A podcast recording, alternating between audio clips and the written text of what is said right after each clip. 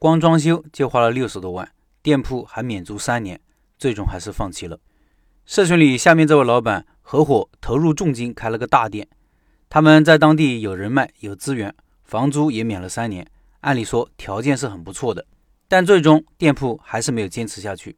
老板说一定要和真正有经验的人合作，可以看得出老板有太多的无奈。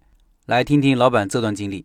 我是在二零一五年的时候和两个朋友一起开的一个四川火锅店，面积在三百平米左右，楼上楼下两层。我和其中一个大股东只出钱不负责经营，另外一个朋友负责经营出资一点，额外再给了点干股。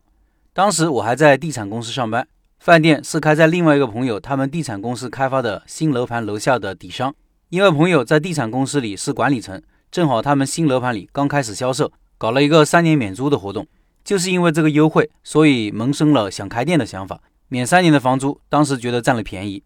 当年在吉林当地，四川火锅正火，看到别人火锅店生意好，而且操作难度好像也不大，于是让负责经营的朋友去成都和重庆学习考察四川火锅。朋友去四川考察一个月后，回来开始筹备店里的装修，然后又开始找厨师，开始内部测试火锅的味道。装修的时候意见有分歧，大股东就是我的另外一个朋友。在当地有些社会资源，所以他想装修有点档次，朋友来有面子。我和经营的朋友就想在装修上少花点钱，但是最后还是听了大股东的建议，又追加了投资。最后装修加家具全部下来大概花了六十多万。原先是想控制在二十万左右的，一下子差了好几倍。桌椅板凳全都是去沈阳厂家定制的，后来才知道这些可以买二手的，价格差太多了。大理石的桌面，结果回来又找人在大理石上挖孔，因为要放炉灶。因为最开始打算是用那种瓦斯，后来又改用煤气灶，都是因为没有经验，完全是小白在拿自己的钱测试。装修的时候不断的超出了之前的预算，后来又安装了中央空调，多花了三万多，又外接了一个门斗，都多花了很多钱。刚开始的时候人气还可以，我和大股东在当地有一些人脉，邀请他们来店里捧场，头两个月生意还是挺火的。但是问题也很多，服务员不会培训，也不会和顾客沟通。肉品、菜品的采购完全是不断摸索着试错，刚开始也不知道用多少服务员合适，结果招了十二个服务员，还觉得忙不过来。因为我和大股东都不管经营，负责经营的朋友以前自己做过生意，但是也是不太会管理，在收现金和会员充值上都搞不清楚，当月哪些钱是盈利的，哪些钱是预存的，所以给我们另外一个股东报账的时候，让我们觉得挺赚钱的。三个月后，人开始减少了，店里没有太多的促销活动。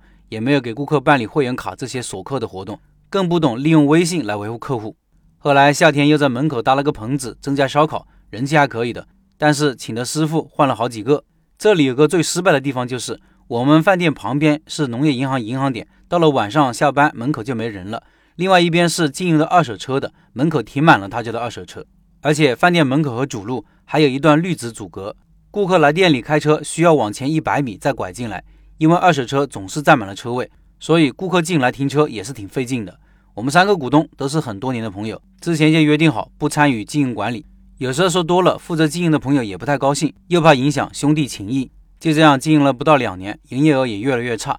马上三年免租期就要到了，如果再经营，就要每年十万的房租。这个时候，我们的股东之间出现了分歧。负责经营的还想继续干，他其实出资最少，给了他经营的干股，每个月还开三千的工资。但是大股东决定不再往里投钱了，认赔了，房租不交了，想把饭店出兑，能收回多少算多少。但是我和负责经营的朋友有点不甘心，饭店投了那么多钱，就这么出队有点可惜了。后来饭店人越来越少，我和大股东基本就不管了，因为当时都还在上班，精力也顾不上。后来生意实在太差，就把饭店包给了厨师，让他经营。经营了小半年，每个月给店里交三万块钱，干了半年，厨师也不想干了，这时候才开始往外出队。最后惨到什么程度？饭店没兑出去，桌椅板凳、后厨所有的东西卖给专门回收的二手贩子了，卖了一万八。最后的总结就是：第一，不要盲目进入一个陌生的领域；第二，一定要和真正有经验的人合作；第三，选址很重要。有时候哪怕租金贵，也比我们这种免租的好。但是今天来看，实体店是越来越难干了，但是仍然有干得好的。其实营销很关键。第四，不要盲目跟风，一定要有自己的定位、独特的卖点。第五，一定要懂营销。以上是这位老板的开店经历。